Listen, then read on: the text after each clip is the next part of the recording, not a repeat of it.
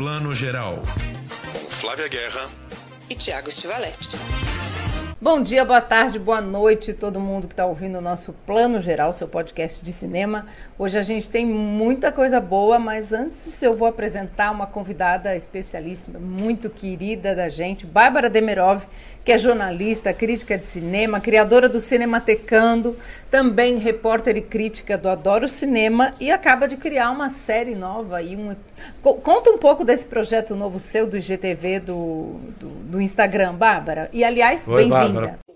Olá, oi Flaves, oi Tiago, tudo bem com vocês, gente? Muito obrigada pelo convite. Estou muito feliz por estar aqui, vai ser uma, uma, um prazer falar com vocês sobre o que a gente mais ama. Bom, é, sobre o meu projetinho novo, eu comecei a, eu criei um IGTV, né? Me rendi ao vídeo ainda mais, então agora eu tô fazendo toda é, a cada quinzena, né? Porque eu comecei semanalmente, aí a correria da, da vida não deixa fazer toda semana, mas eu tô fazendo vídeos é, sobre cinema. É, eu, inclusive, falo sobre novela vaga em um vídeo. Gravei sobre neorrealismo italiano, vou publicar daqui a pouquinho. Então, assim, eu tô adorando, porque falar sobre cinema é uma delícia, né? Muito bem. É, Bárbara, muito bem-vinda aqui ao nosso podcast. A gente estava querendo te receber há já, um tempinho. Eu queria te perguntar uma coisa. Você, como repórter do Adoro Cinema, é, como é que estava a sua vida até a pandemia e depois da pandemia? Você viajava muito? Você cobria filmes em outras cidades, outros países, festivais e, e de repente mudou tudo? Como é que como é que está a sua vida? Olha, mudou de, mudou assim drasticamente, viu, Thiago? Porque olha, é, era, não era só viajar, né? Assim, as viagens aconteciam várias vezes, mas assim, ir em cabine, né? Isso a gente sabe bem. Mas assim, festivais, é, essas coberturas aí de set que aconteciam. Então, vira e mexe era uma surpresa. Ah, vai ter uma viagem semana que vem, você tá cotada pra ir. Então era uma, era uma rotina muito gostosa, que é o que eu amo fazer, assim, uma rotina que não é bem uma rotina, né? Então, isso me faz muita falta. Esse ano aqui tá completamente diferente para todo mundo, mas pra gente que trabalha com cinema, tá, tá ainda mais contrastante, né? Tipo, no ano passado eu já tinha ido para Nova York, tudo em 2019. Eu tinha ido pra, pra Austrália, lugares assim que eu nunca imaginei ir um dia.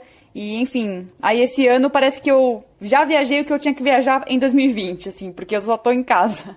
Entendi. É, a Bárbara falou em cabines, né? Para quem não sabe, cabines são as sessões para imprensa é, direcionada aos jornalistas nos próprios cinemas, né? E eu estava vendo, Bárbara, até comentando com alguns colegas que a Warner é a primeira a estar querendo já voltar às cabines, né? Que está querendo fazer uma sessão para imprensa do Tenet nos cinemas e já está rolando aquela polêmica como rola em todos os setores, né? As pessoas, é, os jornalistas também estão divididos em entrar no cinema com coleguinhas ou não, né? Exatamente. Eu me, eu confesso que eu tô bem assim com sensações conflitantes assim, porque é o que eu mais quero, voltar a ir ao cinema.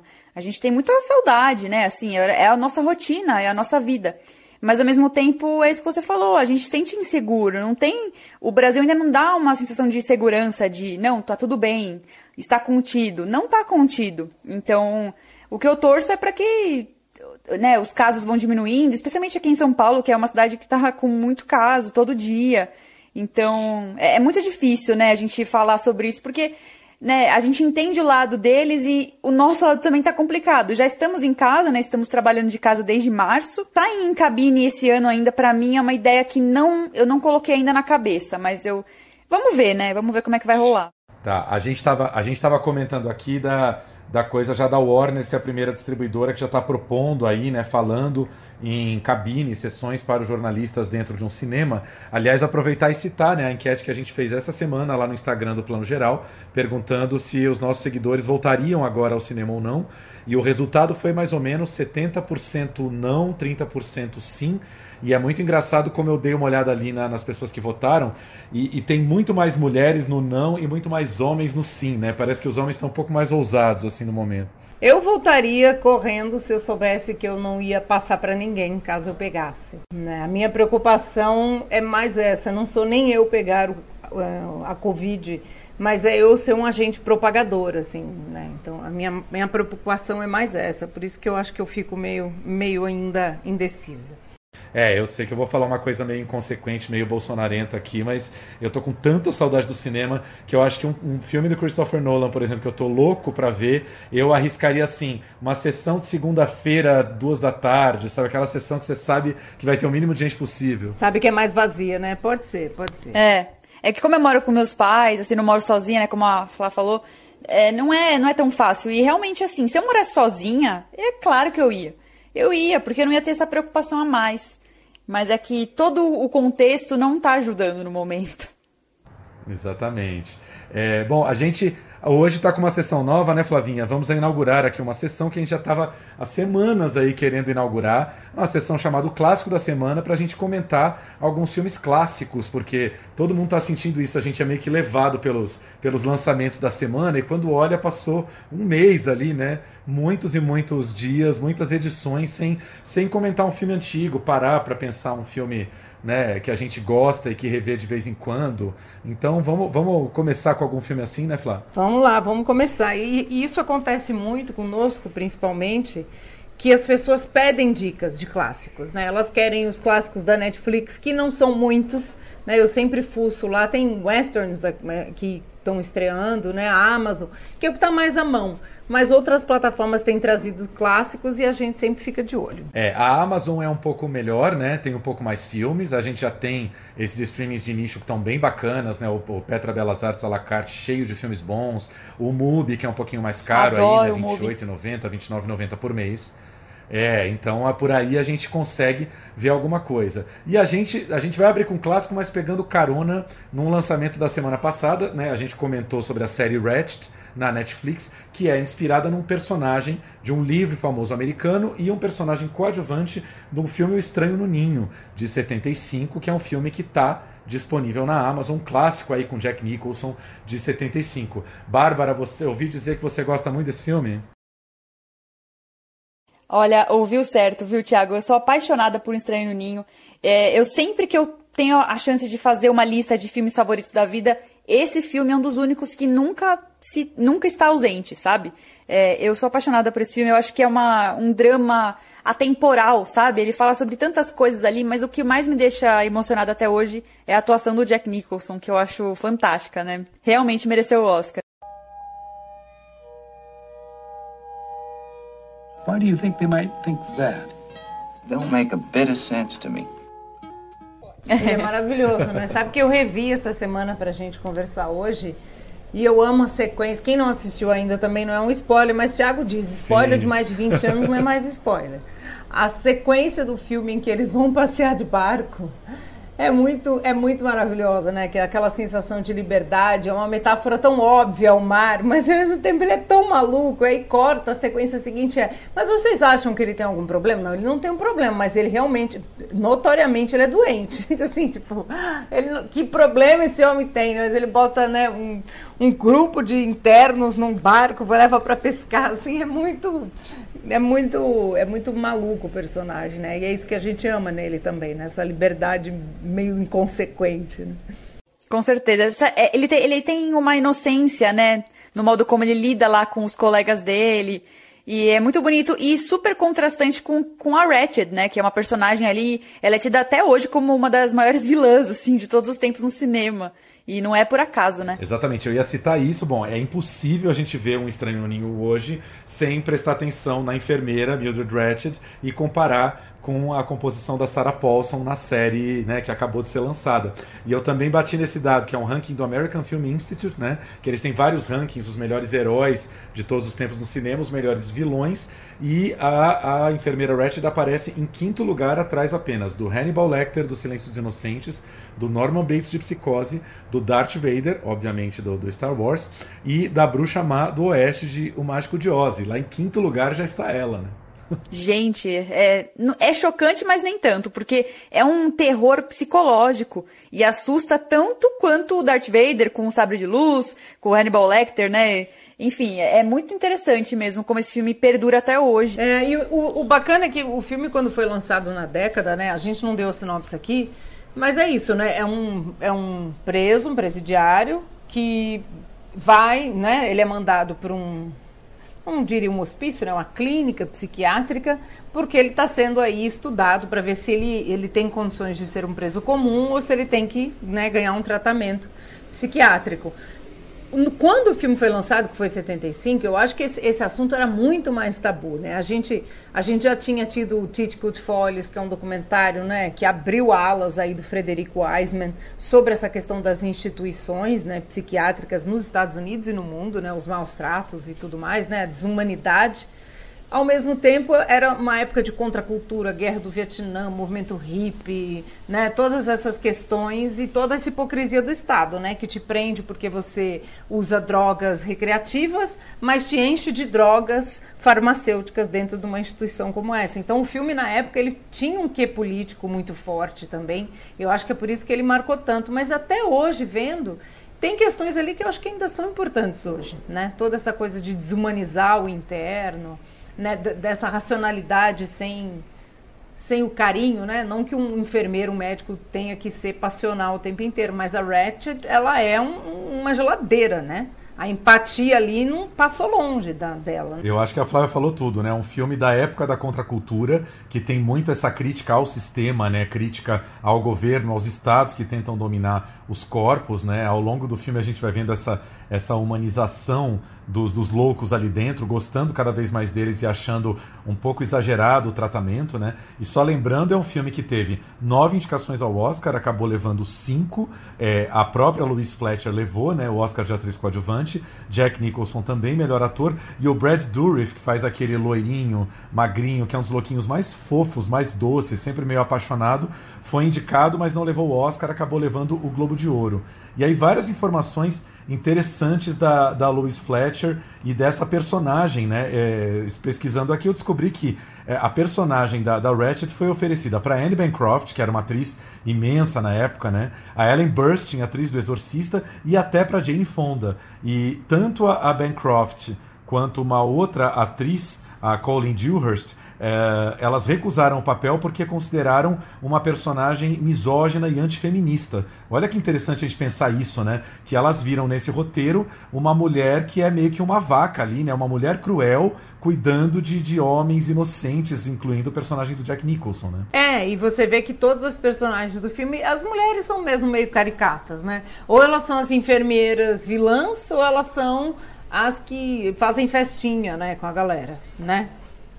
É, que tem, é, não, não tem meio termo ali. Né? A gente entende. Eu acho que se fossem fazer um remake do filme hoje em dia, pelo menos elas iam ter mais nuances, até mesmo a Ratched. É isso que eu gosto na série, né? Sé e, e, aí, o, o Bárbara, a gente falou do Ratched semana passada. E eu comentei isso com o Thiago, que para mim salta muito aos olhos assim, que se a Ratchet do filme veio cronologicamente depois, ela fez algum tratamento, né? Porque ela parece muito mais estável e realista, né? O filme é extremamente realista no, no, na direção de arte e tudo, do que essa coisa quase Hitchcockiana que é a série né? Com as cores puxadas, coreografado, aqueles figurinos. Não é a mesma Ratchet, né? Tudo bem, é uma inspiração. Sim. É que é Ryan Murphy, né? As cores, a, a estética é muito importante para ele. Bárbara, você arrisca uma, uma comparação um pouco entre essas duas? Olha, pelo que eu vi da série, eu ainda não acabei a temporada, mas eu achei bem interessante o trabalho que a Sarah Paulson faz, mas vou ser um pouco polêmica aqui eu acho um, um, pouco parecido com o que ela já fez em outras séries, inclusive do Ryan Murphy, sabe? American Horror Story, por, por, exemplo. Ela é uma boa atriz, mas eu acho que ainda, pelo menos até o ponto onde eu tô na série, ela não tá tão próxima do que a Louise Fletcher fez no filme. Acho que tem uma, um gap ali, sabe? Muito. É, ainda falta um espaço até elas se unirem de fato, assim. Eu acho que falta dessa essa não maturidade, falta mais essa humanização e essa o realismo da personagem, sabe? Essa coisa crua. Ainda para mim falta um pouco na, na Sarah Paulson. É, eu acho que elas, elas nunca vão se juntar em nenhum momento, nunca vai ter uma, uma coerência, porque é isso que a Flávia estava falando. É um filme da contracultura de 75 comparado com uma série de 2020. Com a cara do Ryan Murphy, como, como a Bárbara falou, né? Aquele tom Sim. sempre meio irônico, uma certa ironia gay que está sempre presente, mesmo quando não tem gays em cena, né? É, aqueles figurinos exuberantes. A proposta é tão outra que realmente fica um fiapinho, eu acho, de comparação ali, bem tênue. É, eu acho que assim, sabe aquela coisa sabor artificial de framboesa que você sente lá longe. No seu... É isso. E tá tudo bem também, porque é, é um personagem que inspirou essa série. Né? Se a gente for levar muito a sério, né, que é a mesma personagem, a gente vai ficar irritado. Então, melhor não, curtir como produtos diferentes. Eu queria só terminar essa sessão nostalgia lembrando, assim, só para a gente ver como o mundo mudou, talvez para pior no meu pessimismo, é, os filmes indicados a melhor filme do Oscar em 76, gente. O Estranho no Ninho venceu de Barry Lyndon, do Kubrick, Nashville, que eu considero um dos melhores filmes, talvez o melhor, do, do Robert Altman, Tubarão, do Spielberg, e Um Dia de Cão, do. Gente, esqueci o nome dele. Do. Sidney Lumet? É, do Sidney Lumet, exatamente. Fantástico. Al Pacino também indicado o melhor ator. Perdeu para Jack Nicholson. Mas olha essas cinco obras-primas, né? Hoje em dia o Oscar coloca 9, 15 indicados e não chega perto. Nossa, Barry Lyndon, então, gente. Eu sou apaixonada por esse filme do Kubrick. Vamos agora para um segundo filme que a gente, a gente escolheu esse filme. Não sei se a Flávia reparou, mas é outro filme do mesmo ano, 1975. Qual é o filme, Flávia? O Espelho, do, né, do russo amado, maravilhoso Andrei Tarkovsky. E antes de mais nada, gente, já vamos dizer, não tenha medo dos clássicos, muito menos de Tarkovsky, né? Porque tem alguns nomes eu, eu, essa semana eu participei de uma live com o Filipe Pitanga, que me convidou lá na IC. E aí, uma coisa que eu disse sempre, eu o que você diz para as pessoas que estão começando a ver Tarkovsky, que não gostam? Eu falo, gente, não tenha medo, porque tem uns autores que a gente acha que a gente é obrigado ou a entender ou gostar, né? Tipo, Pasolini, não posso dizer que eu não gosto, Tarkovsky, Tarantino, né? Então, assim, você tem que gostar, mesmo às vezes não te tocando. Ou não, não tenha medo, gente, às vezes não entendeu mesmo, tá tudo bem. Это Россия. Это ее необъятное пространство. Плохие монгольское нашествие. Mas agora eu vou deixar a Flávia numa saia justa. Conta pra gente, faz uma sinopse aí do espelho. Flávia, mentira. É que a pessoa. Peraí, gente, tem três horas aí pra falar, mas. Impossível, né? É.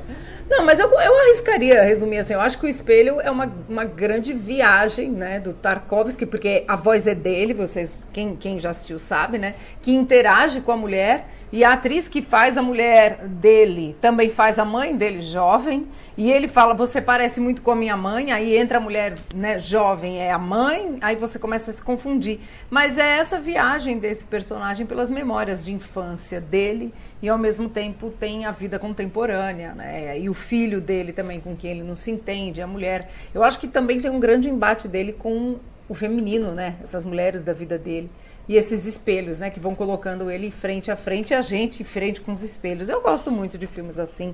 Só sentir, gente, só sentir.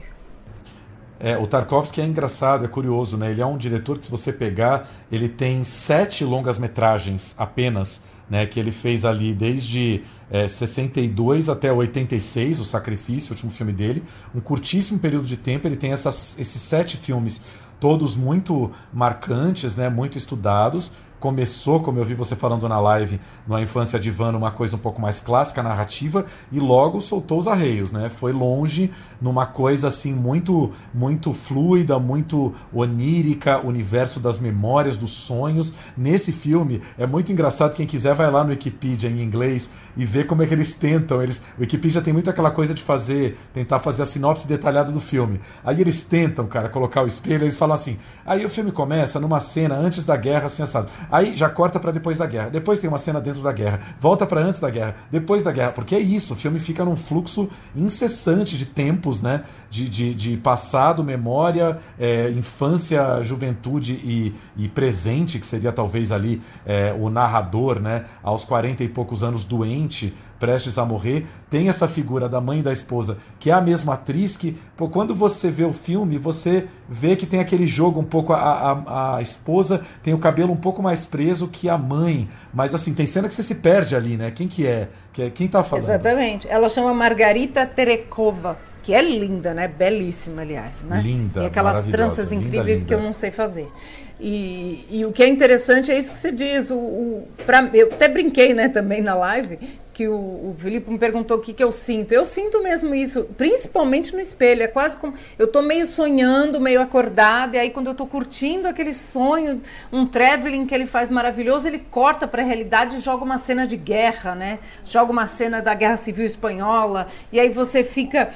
Aí vem aquele. O horror vem, aí volta aquela mulher maravilhosa, né? O campo. Então, assim, ele brinca muito com essa coisa do fluxo da memória. Não tem realmente a memória não tem linearidade, né? A mente, você, né, de repente está aqui. E é muito louco, é um filme também que tem é, três colorações diferentes, né? Ele tem o colorido, o preto e branco e um sépia, né? Tem esses três tons que vão se alternando e, e, e é um filme que o Tarkovsky fez 32, 34 versões, uh, não de roteiro, versões filmadas mesmo. Ele montava, remontava o filme, desmontava, até encontrar a forma que ele achou mais interessante para colocar, né? Rapidinho, só falar, lembrar que estamos falando aqui de um filme que está em cartaz no Belas à la carte, tá? No Belas à la carte, assinatura por apenas 10 reais por mês. O filme está lá, assim como vários outros filmes do Tarkovsky. É o diretor que talvez tenha mais filmes ali no Belas, tem muito filme para ver ali. Tem a infância de, de, de Ivan, é, tem o Andrei Rublov, tá tudo lá na plataforma. Exatamente. E é, e é uma delícia a gente entrar na obra desses diretores para a gente também ganhar repertório, né? E, e, ontem a gente também comentando isso, né? O quem o, o Tarkovsky influencia. E aí eu sempre falo, quem influenciou o Tarkovsky, né? Os pintores que o influenciaram, a pintura romântica eu vejo muito nesse filme. Então, ele tinha muito de outras artes. E esse filme, ele declama poesias do pai dele. O pai dele era poeta, né? E ele acreditava que a grande arte para o Tarkovsky era a poesia. Ele achava que... A... Então, assim, ainda tem essa coisa do pai, né? Essa figura do pai ali. Então, são muitas camadas. Esse filme acho que é o mais pessoal dele nesse sentido.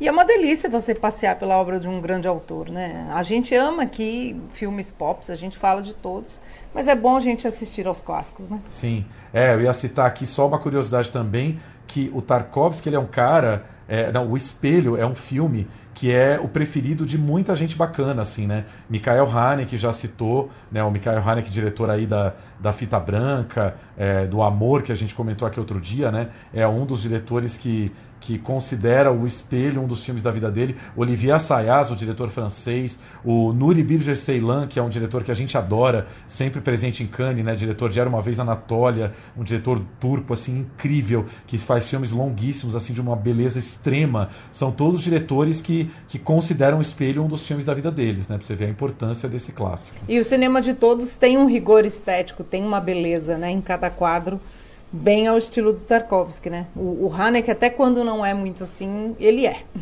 Exatamente. Bom, essas foram as nossas dicas na sessão O Clássico da Semana. Espero que vocês tenham gostado. Vamos agora para as nossas dicas da semana um pouco mais é, contemporâneas e mais recentes. E a gente abre com The Boys in the Band, um filme novo que acabou de cair da Netflix. Lá vamos nós de novo falar no Ryan Murphy. Depois, ó, a gente promete que fica dois meses aí sem falar de Ryan Murphy, né, gente? Que o homem tá meio que onipresente, assim. Será que o Ryan Murphy dorme? Porque produz muita coisa, esse homem não para. Eu pensei, vendo o Boys in the Band, eu pensei a mesma coisa. Eu falei, deve ser aquelas, aquele, aquelas pessoas que dormem quatro horas por noite, assim, Miguel Falabella, deve ser ele, né? Sim, que tem que acorda no meio da noite anotando ideias, fala, putz, eu tive é. uma ideia, vou produzir isso aqui, vou fazer isso aqui. Ele está em todos os lugares. Exato. Bárbara, conta um pouco pra gente a, a, a história do filme, de onde ele vem e o que, que você achou. Então, Boys in a Band é baseado numa peça de teatro, né, que foi que fez muito sucesso lá na década de 60 e 70 e depois até virou peça da, da Broadway, inclusive com o mesmo elenco deste filme aqui de 2020. Mas também o filme ele foi ele teve uma adaptação dirigido pelo William Friedkin, que é o diretor de O Exorcista. E a, a trama é muito simples, mas ao mesmo tempo ela é super complexa, né? É um grupo de homens gays, eles se reúnem no, no apartamento de um deles, que é o, o, protagonista, que é o Michael. É uma festa de aniversário é, em Nova York, né? Eles se reúnem ali e eles começam conversando, né? São amigos, se reencontrando. Só que aí chega um convidado inesperado, que é amigo do Michael da faculdade que é um é heterossexual, ou seja, o próprio Michael ele se sente ameaçado na própria casa, basicamente. Ele sabe, fala, putz, gente, é, não vamos ser, ser nós mesmos. É basicamente isso que eu tive, assim, desse filme, né? Que eu não conhecia, confesso, a peça nem o filme dos anos 70. Mas eu achei uma, um filme muito sensível, muito bonito. É, as atuações, tá, o Jim Parsons, ele faz o Michael, mas o filme também conta com o Zachary Quinto, o Matt Bomer, é, são atores, assim, muito bons, que inclusive, né, fizeram a peça, ou seja, eles têm ali um domínio dos personagens muito grande, dá para você ver, né? E o diretor, inclusive, da peça, o Joe Mantello, ele também dirigiu o filme da Netflix. Então, tem aí uma certa familiaridade, né, de todo mundo com a história. E é uma história que, apesar de ser dos anos 70 também, ela conversa muito com os dias atuais, eu imagino. Porque, né, você vê essa, essa questão de você é, né, usar a forma sair do armário ou não, os próprios é, né, os, os, gays eles têm essa, essa incerteza, esse medo com eles mesmos. É o que eu vi, assim, e é, é muito triste, né? Porque eles têm que lidar com o mundo e com eles mesmos também. If we could just not hate ourselves so much. Ah, oh, there's nothing quite as good as feeling sorry for yourself, is there? Nothing. Mary, take me home. These queens are crazy. Sim, eu, é, é, incrível como uma peça dos anos 60, fim dos anos 60, né, e comecinho dos 70, ainda tem uma atualidade no seu, no, na sua temática, né? Infelizmente, a gente ainda vive num mundo homofóbico e infelizmente a gente ainda tem questões. Eu acho que, claro, o mundo evoluiu muito, obrigada, movimento LGBTQ+, pelo avanço que a gente teve, porque a gente sabe que foi fruto de muita luta, né? Não é que é do nada. Porque eu acho que eles têm uma tensão ali muito mais forte do que a gente em geral tem. Mas essa é uma semana que, por exemplo, uma senhora atacou verbalmente e poderia ter atacado fisicamente um casal gay, né, no interior de São Paulo, acho que foi São Paulo, porque eles estavam, né, juntos numa pet shop. Então, a gente acha que essas coisas acabaram, não acabaram, né? Muita gente fala, ah, esse filme está datado e tal. Eu, eu, pode até ser a forma, algumas questões ali, mas infelizmente a homofobia não está datada. Então, eu acho que ele continua sendo relevante e causa aí essa discussão, tanto que estamos aqui. É, a questão de adaptação. Né, eu vou discordar é, um pouquinho, é mais... vou jogar aquele balde gigante de gelo, cubos de gelo, já que a gente está gravando na sexta-feira, tá, gente? 37, 38 graus na casa de cada um, tá quente pra cacete. Mas, assim, primeiro, eu tenho um pavor. A Flávia falou para mim: Ah, eu vi porque eu, eu, eu, gosto, eu tenho um carinho por filmes assim, meio teatro filmado. Eu tenho um pavor, assim. Esses filmes, assim, não me batem zero. E, assim, o Boys in the Band, para mim, ele tem uma coisa que me lembrou até o, o Deus da Carnificina do Polanski, que tem lá Jodie Foster, a Kate Blanchett, que, assim, são peças adaptadas pro, pro, pro cinema, mas como elas se passam dentro de um apartamento, eu acho que tem coisas que a gente compra no, no teatro, vendo atores num palco, porque é, já é absurdo absurdo a gente estar ali no teatro vendo é, um palco e imaginando que aquilo é um apartamento, uma floresta ou sei lá o que. A gente embarca mais nesse absurdo. No cinema, eles começam a ter aquele quebra-pau violento e eu falo, por que, que essas pessoas não vão embora? E elas ficam, e tá todo mundo ali tomando porrada do Jim Parsons, né? Que começa a ficar amargo e começa a, a cuspir contra todo mundo e eles não vão embora, eles ficam. No teatro, isso faz sentido, porque os, os, o elenco tá ali e a gente compra esse. É quase como que um, é, um, um, umas regras inconscientes do teatro. No cinema eu acho forçado. Eu lembro que no Deus da Carnificina também começa aquela briga entre os dois casais e eles xingam, xingam, xingam. Aí eles vão pro elevador para ir embora. Aí alguém vira e fala: Ah, sua vaca, não sei o quê. Não, vamos tomar um café, volta aqui. Aí eles voltam para dentro do apartamento pro filme continuar. Enfim, eu tenho essa dificuldade já. E quanto ao tema, eu concordo, eu acho que realmente a coisa do sair do armário ainda é muito presente, como a Flávia falou, é, em cidades menores, em, né, não só em cidades menores, até, sei lá, você imagina a periferia de São Paulo, né? Como o machismo ainda é presente, ou como é difícil ser gay. Mas assim, numa cidade grande como Nova York, eu acho que isso. E, e, e nesse nesse meio que o filme retrata, né? Daquela turma de amigos mais é, classe média, média alta, Jim Parsons, né? Parece ter um estilo de vida bacana, mora numa cobertura tal. Eu acho que essa realidade já mudou um pouco. Eu imagino que se houvesse uma atualização, o diretor falou, né? Que ele não, não, não, não quis fazer nenhuma atualização. Mas se houvesse uma atualização, eu, eu como gay, eu vejo muitos outros problemas atuais no mundo gay. Por exemplo, a coisa do extremo narcisismo nas redes sociais, a coisa da, de todo, todo gay ser meio biscoiteiro e buscar likes, né? Não todo gay, mas, mas enfim, você vê isso, a coisa do, de como as redes sociais pegam numa certa vaidade gay que hoje está muito mais presente. Então, o gay que já é assumido hoje, ele tem outros desafios na frente dele que, que são talvez ligados às redes sociais, a como não deixar é, essas novas tecnologias engolir o gay pela vaidade, sabe? Não sei se eu estou muito maluco aqui. É, mas o, o, personagem, por exemplo, como ele se chama, o Emery, que é, o, que é o mais afeminado, né, o, que, o que sofre mais preconceito, hoje ele teria um Instagram agitadíssimo, com muita lacração, entendeu? Verdade. né? Verdade. Eu, eu acho interessante, por exemplo, Verdade. que o texto original, né, o formato, não foi atualizado, né, não trouxe para os anos 2020, né, pra, porque eu acho que teria que construir outro texto Porque É, realmente o mundo sim. hoje, todo mundo com o celular na mão, né? Assim, Nem teria era tanta outra conversa, coisa. né, gente? Convenhamos. Não, né? Né? Não, não teria. Não teria. E aquele personagem do garoto de programa, o bonitinho lá que também tá no Ratchet, que faz O cowboy. que é o mesmo cara que faz o enfermeiro queimado. É. Ele, ele é um cara que ele é, ele é absolutamente zoado no filme, quase até a metade, por ele ser burro, por ele não conseguir falar. Hoje em dia, eu acho que os gays quase que endeusariam essa figura. Assim, ah, você não tem, não tem cabeça, dane-se, olha o seu corpo, você é lindo, vem aqui. Ia ser o mais popular Pois da é, roda, né? então, essa é a questão, né? Eu acho que tem algumas questões que ficam. O, o cowboy, aliás, chama Charlie Carver. Interessante esse ator, né? Porque eu nunca tinha. Nunca tinha reparado assim, no- e agora eu vou ficar mais atenta, não só pelo dorso do Charlie, ele é, né, não só por Mas isso. é, é interessante também que o, o Alan, né, o personagem que é o super, né, conservador, que é feito pelo Brian Hutchinson, é, ele, isso eu acho que ainda é atual, nessas pessoas preconceituosas mesmo, que não, não se envergonham de ser. Aquelas frases que ele fala no meio do filme, né, não, mas porque você é gay, você não pode... Bater no, no Emory, assim, é um negócio absurdo que isso se mantém, infelizmente, atual, né?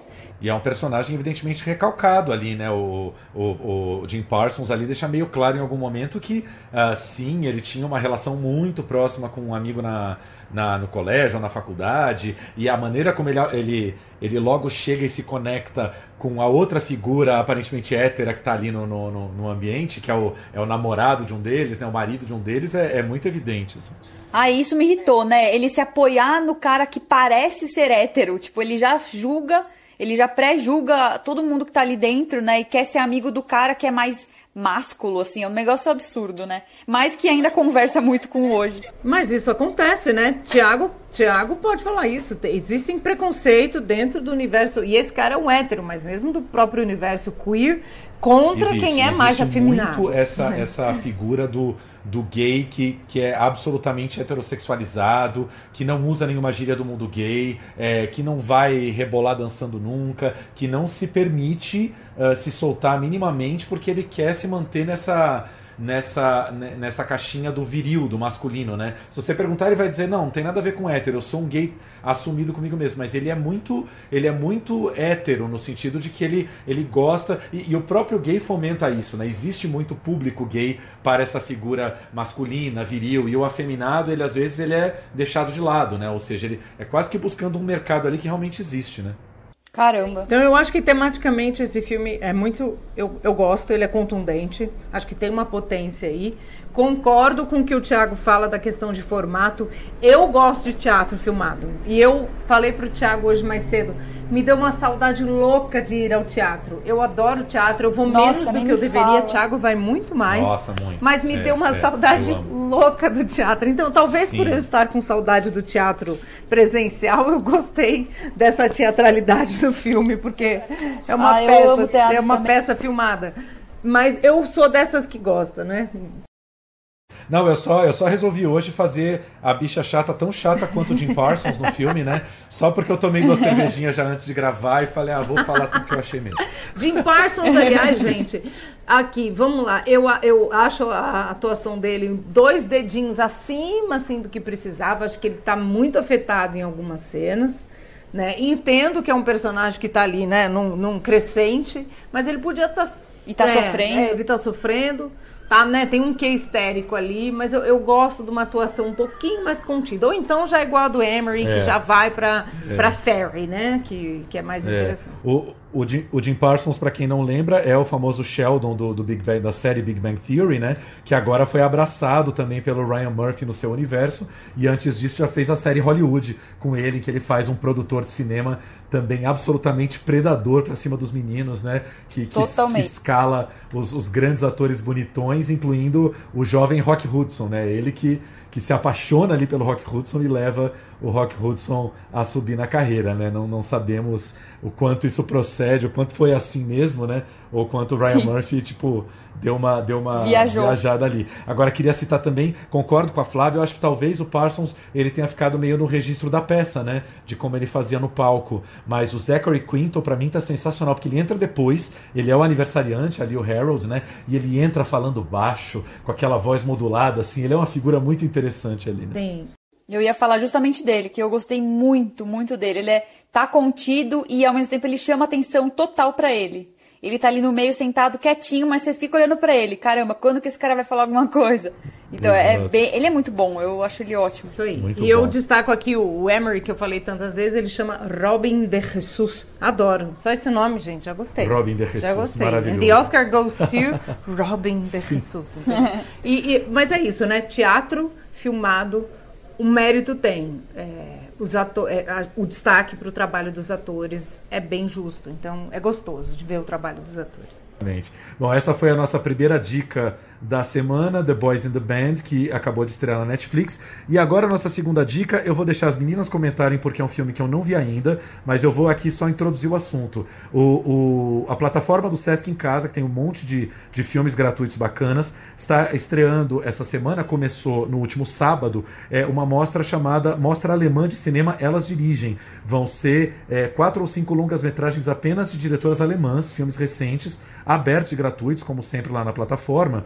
E o primeiro filme, que estreou no último sábado e fica só até esta terça-feira, agora, dia 6, é o System Crasher Transtorno Explosivo, um filme super premiado, ganhou aí prêmio do Júri da Mostra de São Paulo, foi premiado em Berlim, é, teve agora o o- a premiação do cinema alemão, lá, o Oscar do, do, do cinema alemão. O filme ganhou oito Lolas. Eu nem sabia disso. Vocês sabiam que o, o Oscar do cinema alemão se chama Lola? Achei o máximo. E. Pois é. E aí, enfim, vocês viram o filme. Queria que vocês falassem um pouco, porque é um dos destaques da semana, né? Bárbara? Olha, eu, a Bárbara continua, só digo aqui que esse filme é uma porrada. para dizer o mínimo. Keine Sorge, das ist Sicherheitsglas. Er erzählt. Wie heißt ich? Ekelmaß, Mensch. Na, also wird er. Com certeza. Olha, saudades, inclusive, da mostra, porque faz, faz um ano que a gente vê esse filme, né, Flá? É dirigido pela Nora Finchait. É, é um filme, como a Flávia falou, é um soco no estômago mesmo. E conta a história de uma jovem menininha aí chamada Benny, é Bernadette. Ela tem nove anos. E ela, ela, assim, ela não tem uma casa... Eu tô rindo de nervoso, tá, gente? Porque eu tô lembrando aqui da experiência, é uma experiência muito forte, assim. Ela eh, literalmente foge de casa em casa e a gente vê aí como o governo não, não ajuda, nem a família, né? Que ela tem uma mãe ali que tenta eh, fazer com que a menina seja inserida em alguma casa que tenha mais saúde mental, enfim, pro- proporcionar pra ela. Mas, ao mesmo tempo, a gente vê que ela, a, própria Benny, ela não se encontra em lugar, em lugar nenhum. Ela vai pulando de galho em galho e uma, pessoa, uma, uma menina que tem problemas ali, né, de psicológicos, assim, de, de raiva, né? Ela tem um transtorno ali que ela fica irritada do nada, mas não é do nada. A gente vai acompanhando ali a história dela, a gente vai vendo que é por conta da criação que ela teve, de traumas que ela teve no passado, ainda muito, muito pequena. Se ela já tem nove anos e tá desse jeito, né? Imagina o que aconteceu com ela antes. Então o filme ele tem esse clima, esse clima urgente, né, imediato ali, você tá acompanhando ela, assim, a câmera também, ela fica viajando, mexendo muito. É, você acaba a sessão se sentindo mal, mas é, ao mesmo tempo, uma, uma crítica muito aberta a essas instituições que querem ajudar, né, até tentam, mas algumas crianças simplesmente não conseguem ser auxiliadas da maneira certa. Daí a ponte aqui com o Ratchet, quem já assistiu vai entender, né? Essa, essa infância completamente desassistida, ainda que assistida, né? É isso que a Bárbara falou. Ninguém consegue entrar no mundo né, interior dessa criança, ajudá-la, né, compreendê-la. E existem crianças assim que são o nome, o nome em inglês do filme é o System Pressure, né? Ela, ela quebra o sistema, ela dá bug no sistema, porque ela não se encaixa, não se explica, né? Então é um filme forte e eu acho corajoso que é uma menina mesmo, né? Uma criança. Até a, ela chama Helena Zengel. Eu lembro que ela comentou quando o filme passou em Berlim que para ela o difícil era que a personagem, a Benny, ela tem muita energia, né? Porque raiva é uma coisa que dá energia. Então tinha umas cenas que ela tinha que correr, que ela tinha assim que ela, a atriz já estava exausta, mas ela tinha que pensar que a Benny não estaria exausta ainda, né? Porque essa explosão de adrenalina. Então também é corajoso do cinema alemão dessa diretora ter uma criança, né? Realmente é uma criança nesse papel, porque não é fácil, né? É delicado o que ela passa ali.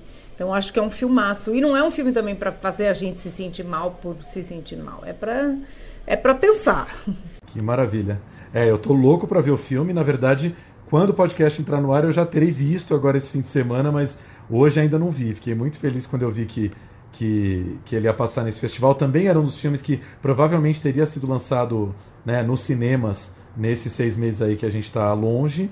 Mas enfim, acabou, vai acabar estreando aí nessa, nessa pré-estreia de luxo dentro desse festival e muitos outros filmes interessantes, um filme chamado Western e outro também que eu recomendo muito é o Todos os Outros, que é um dos primeiros filmes da Marin Adi, que é a diretora que depois estourou com Tony Erdmann, é né? um filme que, que concorreu ao Oscar de filme estrangeiro. E o Todos os Outros é a história de um casal, é, um casal, simplesmente, sem nem dizer direito, um casal é, brigando e se amando dentro de casa, mas cara, o filme vai do drama pra comédia, volta pro drama, alterna todos os gêneros assim, uma habilidade incrível de filmar só aquele casal, assim. Então acho que muita coisa interessante para descobrir nessa mostra aí gratuita. Ô, gente, deixa eu fazer uma parte que não tem nada a ver com isso, mas o, o Charlie, o Carver, né, do Tex lá, do, ele tem um irmão gêmeo, sabia? Que eles eram do, daquela série Teen Wolf da MTV. Tem dois desse. tem dois, e eles acho que vão ah, estar no sim. Batman outro dia, vi isso. Nossa. Tem dois desse, imagina. Falta de um, Thiago, tem dois desse. Quer dizer, a gente, a gente, aqui falando de cinema sério, a Flávia está pesquisando homem no Google, né? Vocês perceberam, é basicamente isso. Pô, gente, poxa vida, é pandemia, né? Quarentena.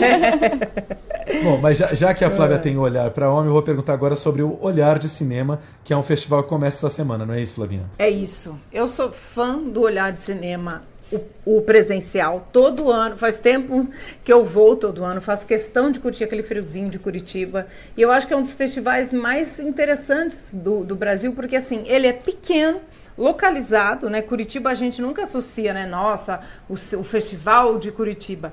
Mas ele tem um olhar, uma seleção muito cuidadosa. Traz assim pequenas pérolas de festivais né, do mundo, Roterdã, Locarno, Berlim, passam ali, traz os realizadores, muita, muitos internacionais conseguem vir, cinema latino. Então, é, ele tem um olhar daí, né? Óbvio, o nome muito muito apurado aí para o cinema contemporâneo. Dessa vez vai ser completamente online, né? Por motivos de pandemia.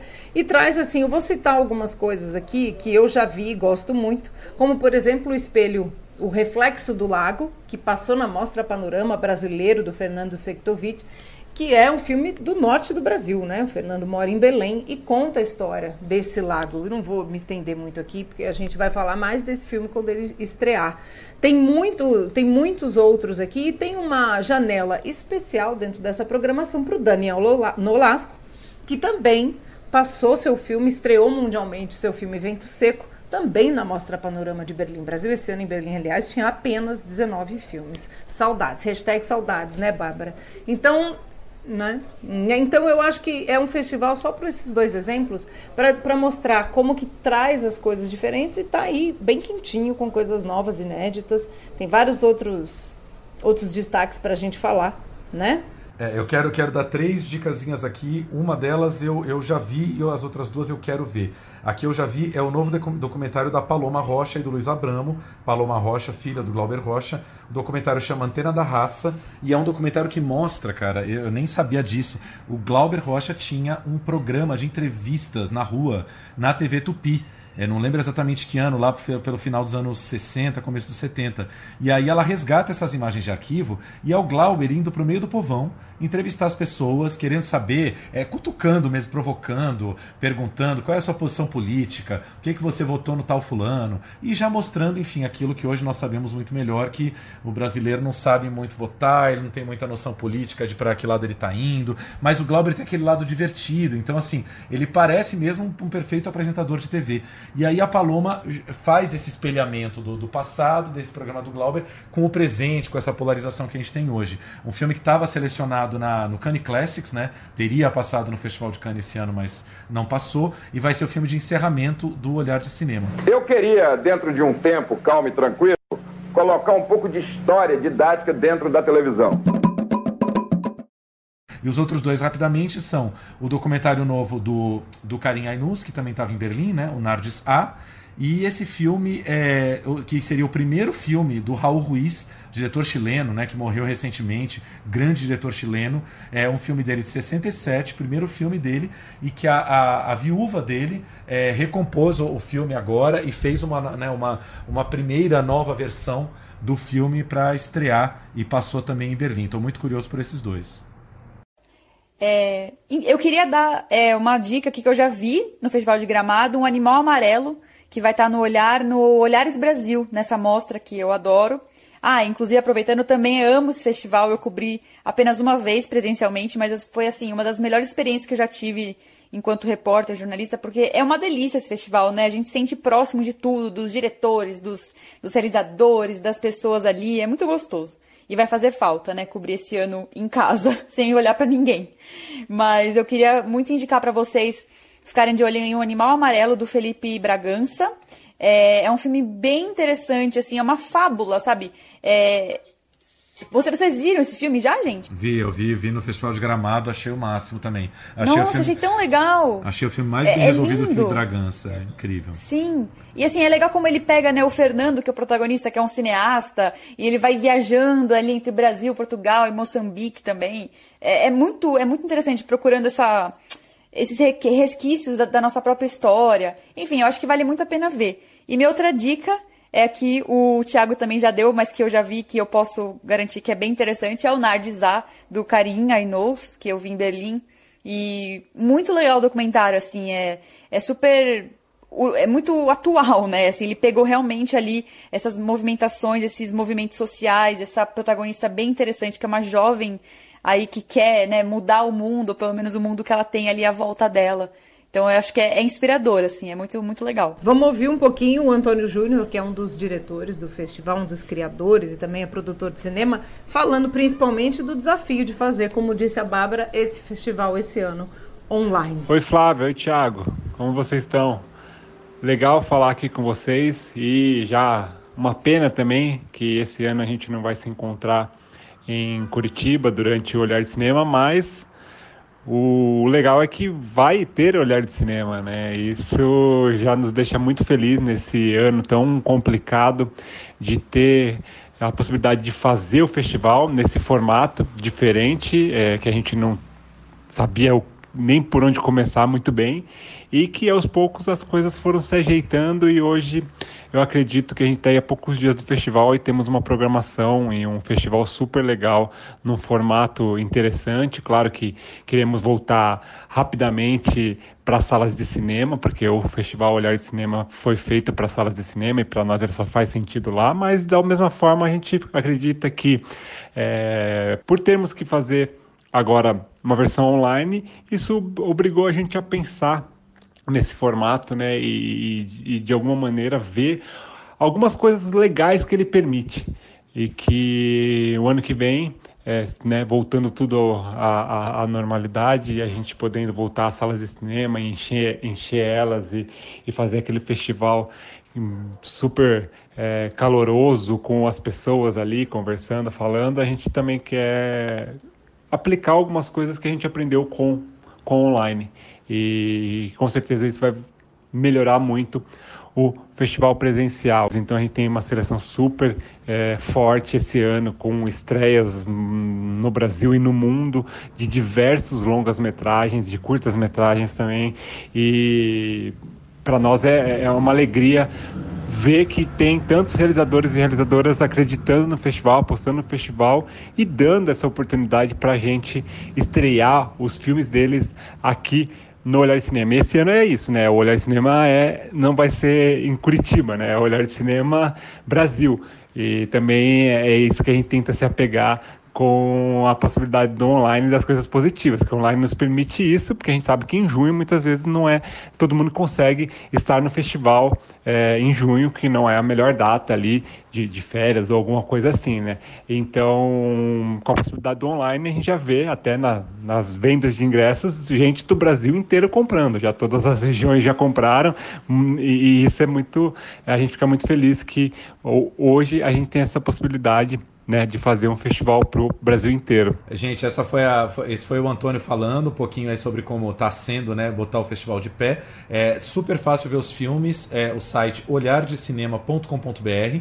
Lá você consegue ir direto em cada filme, comprar. Os filmes em geral eles ficam em cartaz durante um dia, durante 24 horas, de 6 horas da manhã até as 6 horas da manhã do dia seguinte, ou seja, 24 horas para ver cada um. E, a, e, o ingresso, pelo que eu entendi aqui, a Flávia me, me corrige se eu estiver errado, é basicamente 5 reais para cada filme, ou seja, nada, né, gente? Muito menos do que um ingresso de sala de cinema. Vamos agora para as nossas notícias da semana.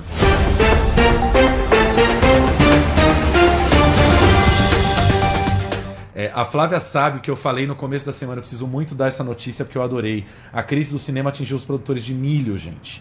Porque os produtores de milho de pipoca americanos, eles são muito focados é, em cinema, eles têm grande parte da produção deles em cinema. Na verdade, eles vendem 70% de pipoca para os supermercados e 30% para os cinemas. Ou seja, quando os cinemas fecharam, a venda deles caiu em 30%. Ou seja, eles estão tendo que se desdobrar para lançar novas marcas de pipoca, novos produtos que chamem atenção nos mercados para compensar essa perda que eles estão tendo. Flávia, você pensou, Bárbara, você pensou no produtor de pipoca quando o cinema fechou? Confesso que não, em primeiro, em primeiro momento, mas agora, assim, né, tudo fechado, bomboniere, enfim, não só os funcionários dos cinemas. A gente tem que pensar também nos fornecedores e realmente é, é assustador, né, gente? É muito triste o que está acontecendo. É, você sabe que eu viajei tanto que quando eu pensei isso, eu falei, que será que as pessoas que a gente estaria, o que a gente comeu enquanto a gente estaria comendo pipoca no cinema, né? Que, que, quem foi que lucrou com isso, né? Porque realmente eu sou dessas que, que come toda a pipoca antes do filme começar, porque eu não gosto daquele crash, crash, crash durante o filme, mas eu compro pipoca. Eu, eu sou fanático da pipoca doce e tenho comprado no supermercado para comer em casa de vez em quando vendo filme. Então eu tô com essa mania. Eu faço também em casa. Nossa, eu faço pipoca toda semana, gente. Eu amo pipoca. Muito bom. E, gente, notícia fresquinha de hoje, sexta-feira, quando a gente tá gravando. Depois de inúmeros adiamentos, mais uma vez o um novo James Bond jogado agora para 2 de abril de 2021. Havia uma expectativa até das salas de cinema, principalmente americanas, de que o filme fosse para dezembro, que estimulasse um pouco a volta do público aos cinemas, mas agora decidiram-se por abril de 2021, ou seja, um ano depois da primeira previsão de estreia. Que loucura, né? Exato. E detalhe, né, gente, que é, eles adiaram para a mesma semana. Na verdade, acabou de sair outra notícia aqui agora há pouco, que Velozes e Furiosos 9 vai ser lançado não dia 2 de abril, mas sim dia 9 de abril. Então a própria Universal, que já teve aí, né, já adiou lá em março, bem no início da pandemia, eles já tinham adiado Velozes Furiosos. E realmente, James Bond, você vê que é a, a sabe, a, enterrou, né? Porque a Universal estava contando muito em colocar o James Bond na tela esse ano. Então você vê essa mudança de planos dele deles que eu acho muito coerente com o que a gente está passando aqui no Brasil, né? E lá fora também, especialmente. Então, você vê aí que eles foram os primeiros a adiar os filmes, né? E agora eles também estão adiando ainda mais, dando essa barriga para 2021. Gente, eu tenho um pouco de medo do que vai ser esse, esse esse circuito no ano que vem, né? Que vai todo mundo engarrafar, né? Vai, nossa, vai atolar de filme. Gente, vamos combinar. Eu juro que assim, essa semana, com algumas notícias como essa do James Bond, começou a me dar um certo medo, porque eu tô um pouco pessimista, assim. Eu acho que não estão sabendo organizar direito. Eu não sei como é que vai estar tá o apelo desses filmes ano que vem. Eu não sei. Eu tenho um pouco de medo, sabe? Não acho que vai morrer, mas eu, eu acho que a cada mês que passa o streaming vai dominando mais e não sei, eu tenho medo das pessoas não voltarem tanto ao cinema quando tudo se normalizar, sabe? Ah, eu acostumei a ver streaming em casa mesmo e embora.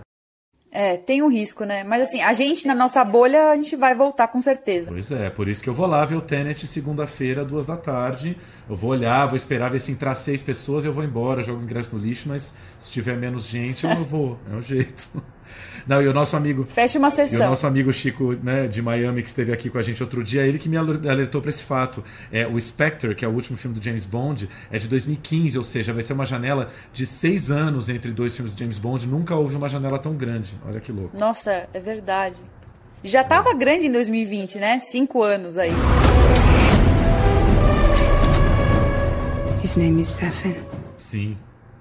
Muito louco. Agora, por outro lado, um filme também que não vai para os cinemas, que está saindo, vai sair direto no streaming na Amazon, agora no próximo dia 23, e que saiu essa semana o trailer, é o novo filme do, do Borat, gente. Borat Subsequent Movie Film, ainda sem título em português, nem sei se a Amazon vai dar um título em português, mas, gente, eu amo Borat, eu vi o trailer, vamos rodar um pouquinho do trailer aqui. What do you say? No, it's not me. People make recognize my face. I would need disguises. Eu confesso que eu, eu caí da cadeira umas três vezes vendo esse trailer. Vocês viram? Eu vi. Melhor é que agora ele vai com a filha. É maravilhoso. Uma Gostei filha. da filha. Arranjou uma filha. O Borat já era um personagem que em 2006, tem 14 anos do primeiro filme, em 2006 ele já expunha essa loucura e esse fanatismo, esse conservadorismo, esse caipirismo do americano profundo. Hoje, então, eu acho que ele tem muito mais espaço e muito mais é, né, notícia e, e- e- atualidade para fazer um filme desse. Não, e o Borat não tem medo de apanhar, né? Quer dizer, o Sacha Baron Cohen, né? Ele não, Não. tem medo de apanhar, ele se expõe. Ele é o Michael Moore do, do eu brinco, né? Ele é o Michael Moore do humor escrachado, né? Porque ele faz esse cinema verdade que é mentira. Que é, é muito divertido, né? Quando ele expõe essa... é, todas essas estupidez, toda essa estupidez, né, que toda a sociedade tem, no caso é americana, né, fazendo esse jornalismo mentira, né, como dizia o Cacete Planeta, e ele não tem medo de apanhar, gente, porque ele se expõe, se infiltra nos lugares que você fala, não, agora ele apanha. Não, nem um pouco, gente. No trailer tem esse momento em que ele vai é, no médico com a filha e ele vira e a filha está grávida, não sei o quê, e, eu- e ele vira pro médico e fala: Ah, não, eu tô muito preocupado porque fui eu que fiz esse bebê na barriguinha dela. Você já fez um filho na barriguinha da sua filha?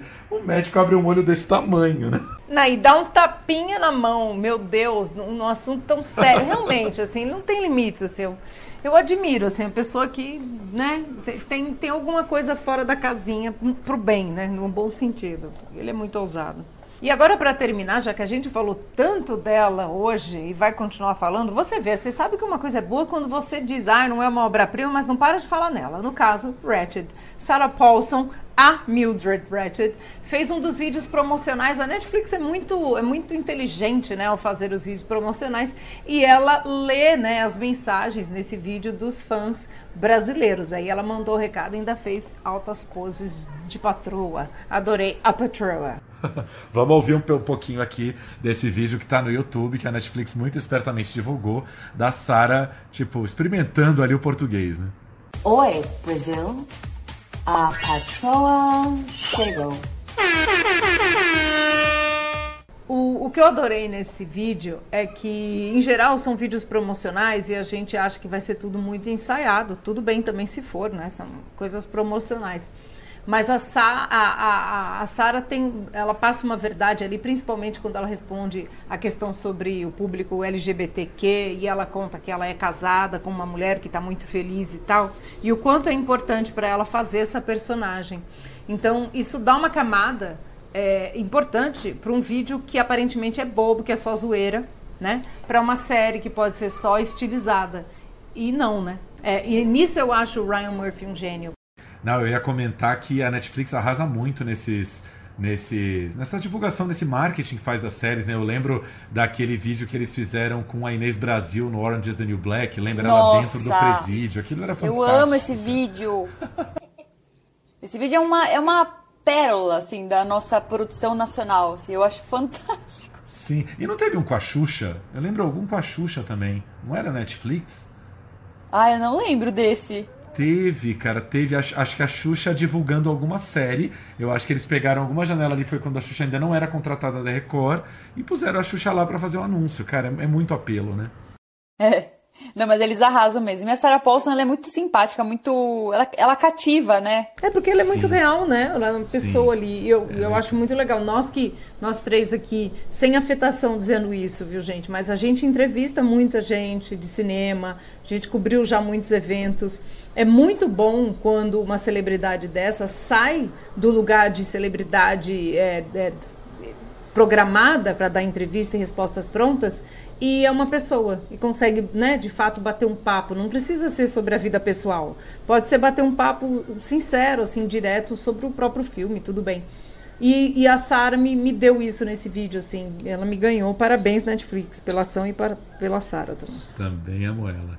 Bom, estamos chegando ao final. Bárbara Demerol, foi bom para você? Foi ótimo, gente. Foi muito gostoso. Mesmo que a distância, né? Espero que a gente consiga gravar um dia juntos, na mesma sala. Se Deus quiser. É, com a cerveja em mão para todo mundo perto, com muita aglomeração. Exato. Eu, eu, eu espero, eu tô com muita fé. Essa semana, gente, começa a olhar de cinema, depois tem mostra de São Paulo. Esse calor tem que baixar um pouco, porque assim, senão eu realmente vou precisar de um ar-condicionado dentro de um cinema, pelo amor de Deus. Nossa, que já, já não basta a saudade normal nossa, né? Ainda mais a cidade tem que fazer calor pra caramba pra querer que a gente saia. Claro, não vão sair, mas dá vontade. Não dá, tá muito janeiro. Saudade gente. de ver um filme. É, isso aí. É, Saudade dá. de ver um Fe- filme com uma pipoquinha no cinema, com um vinhozinho no bar, né? Dentro da sala do Cine Sesc com ar-condicionado, né? A gente pode ver cinema do jeito que quiser, com vinho, cerveja, mas a gente tá com saudade do cinema. A Flávia é muito fina, né? Cinema com vinho. Ela vai começar a levar a garrafa de vinho na, na bolsa pra abrir dentro das salas. É que ela vai fazer. Eu vou começar a seguir isso quando voltar ao cinema. Falar, "Ah, vou tomar um vinho com a Flávia no cinema. Vou fazer isso. Maravilhoso. No Cine Sesc eu nem preciso levar na bolsa, tem um bar dentro da sala, é por isso que é o cinema que eu mais amo.